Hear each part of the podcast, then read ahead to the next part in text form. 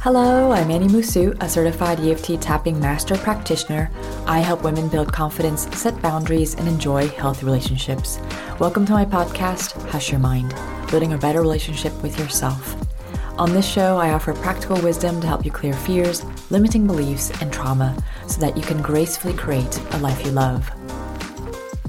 It's like snatching a security blanket from a kid or ripping a Band-Aid off of an open wound. You can't quite do it. Ditto with letting go of the past. That's the dilemma, isn't it? It happened ten years ago, six months, or two weeks ago. You experienced something horrible. You play the scene over and over in your mind. It's anguishing. You try to let go of the past and do everything you can, but you're stuck. And it hurts like hell. Why would we hold on if it hurts so much? Listen to these five reasons and see which one speaks to you.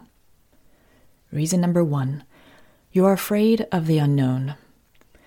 You're used to the pain. It's what you've known your whole life, or a good part of it. Maybe your parents and their parents have had similar experiences. When you function a certain way for a while, it can feel like that's just how things are.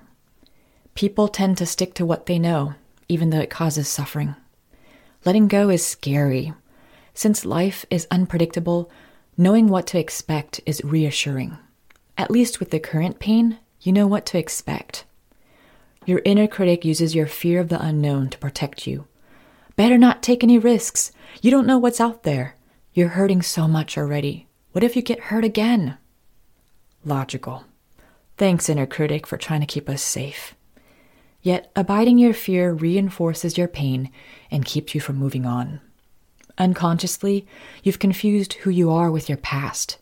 How to let go when it feels like you're cutting your arm off. But you don't have to define yourself by your experience or pain. You are not your past. Number two, you believe your pain protects you. It's a simple idea. If I hold on to the painful experience, I can keep it from happening again. You're barely functioning with the horrific experience burned into your mind. It'd be unbearable to do it all over again. So you put immense pressure on your shoulders to be extra vigilant. I could never forgive myself if it happened again. Watching for signs of a potentially painful experience gives you the sense of being in control, but it's a false sense of control. Your inner critic believes you're not competent enough to handle the situation if it arises.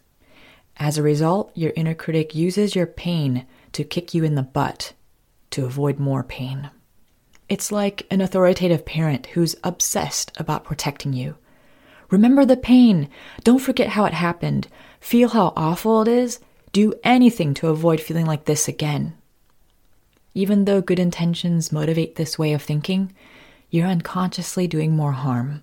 You're living in the present through the past, which sets you up for more unhappiness. Reason number three. You want to punish the perpetrator. They hurt you so much. Forgiving them is unthinkable. You want them to understand how excruciating it feels. If they felt just as hurt, I'd feel better. Unfortunately, the person who harmed you doesn't seem to care how you feel. They might even refuse to admit what they did or blame you instead. Their arrogance makes your head explode. So you try to harm them back. You do exactly what they did to you, or you're rude to them, complain, or ignore them altogether. Your inner critic thinks punishing the other will remedy the problem. Punishing the perpetrator might feel good in the moment, but reinforces your pain in the long run. An eye for an eye makes the world go blind. You end up giving your power away and keeping yourself chained. Reason number four. It makes you feel special. What? Why would someone want to feel special because of their painful past? I don't think anyone does it on purpose. We've learned to base who we are on past experiences, among other things. When you let the past dictate your value, you sabotage your potential. As a result, you lock yourself into your own prison. And some people get used to the prison. Knowing what to expect, even if that means suffering, can give you a sense of security.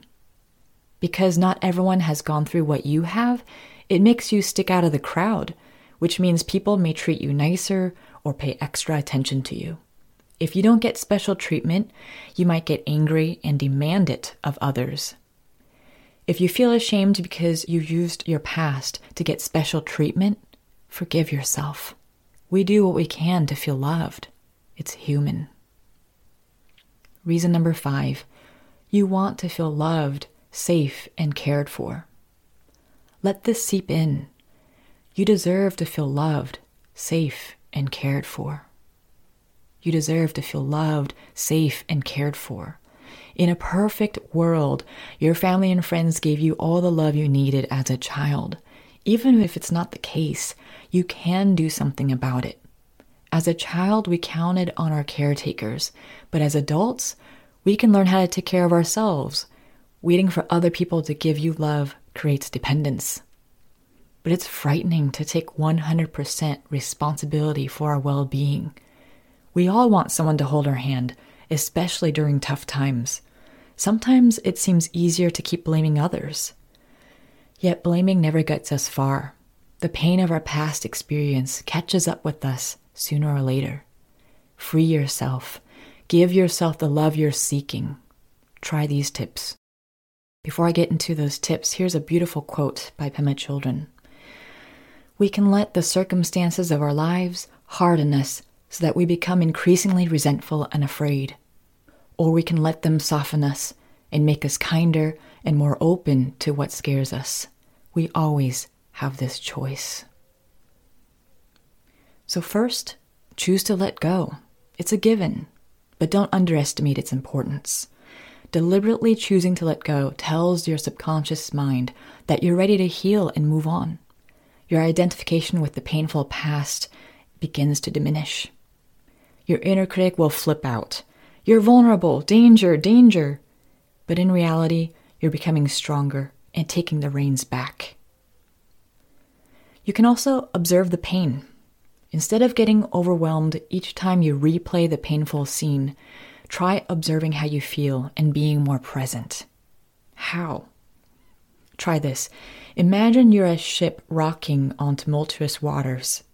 The dark waters bashing you from all sides are the scenes from your memory and the emotions they bring up in you. Can you feel the torment of your past experience? Luckily, an anchor keeps you steady. Let yourself glide over the angry waters. Before you know it, the storm calms down and peace returns.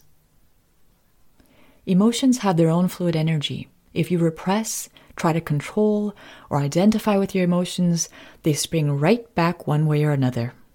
But if you observe them by remaining present, emotions disperse on their own in general.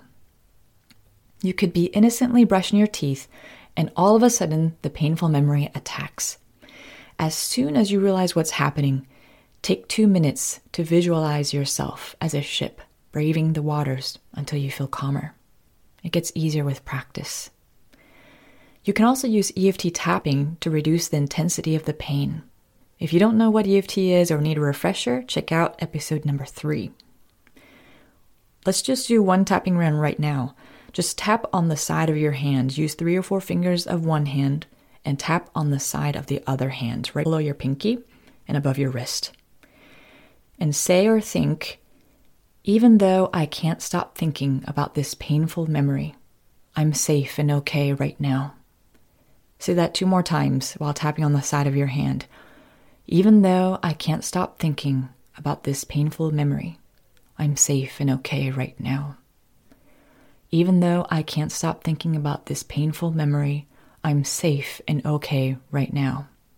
And go to the top of your head. This painful memory, right? Say or think this painful memory. Then go to the beginning of your eyebrow. This painful memory. Side of the eye, this memory. Under the eye, this memory. Under your nose, I can't stop thinking about it. On the chin, it's so painful. Collarbone, this painful memory. Under the arm, this painful memory. Take a deep breath. and see if the memory has dissipated a little bit.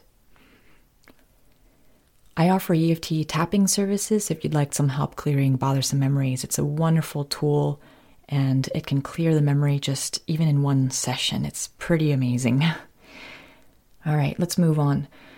So another tip is to learn from the experience without overdoing it. I've noticed in my own life that sometimes staying present with the pain isn't enough. If the painful memory keeps haunting you, see what you can learn from it. Say to yourself, I've got nothing to lose. What can this experience teach me about myself? Do you need to set better boundaries, for example? The gleaned information clarifies your needs and wants.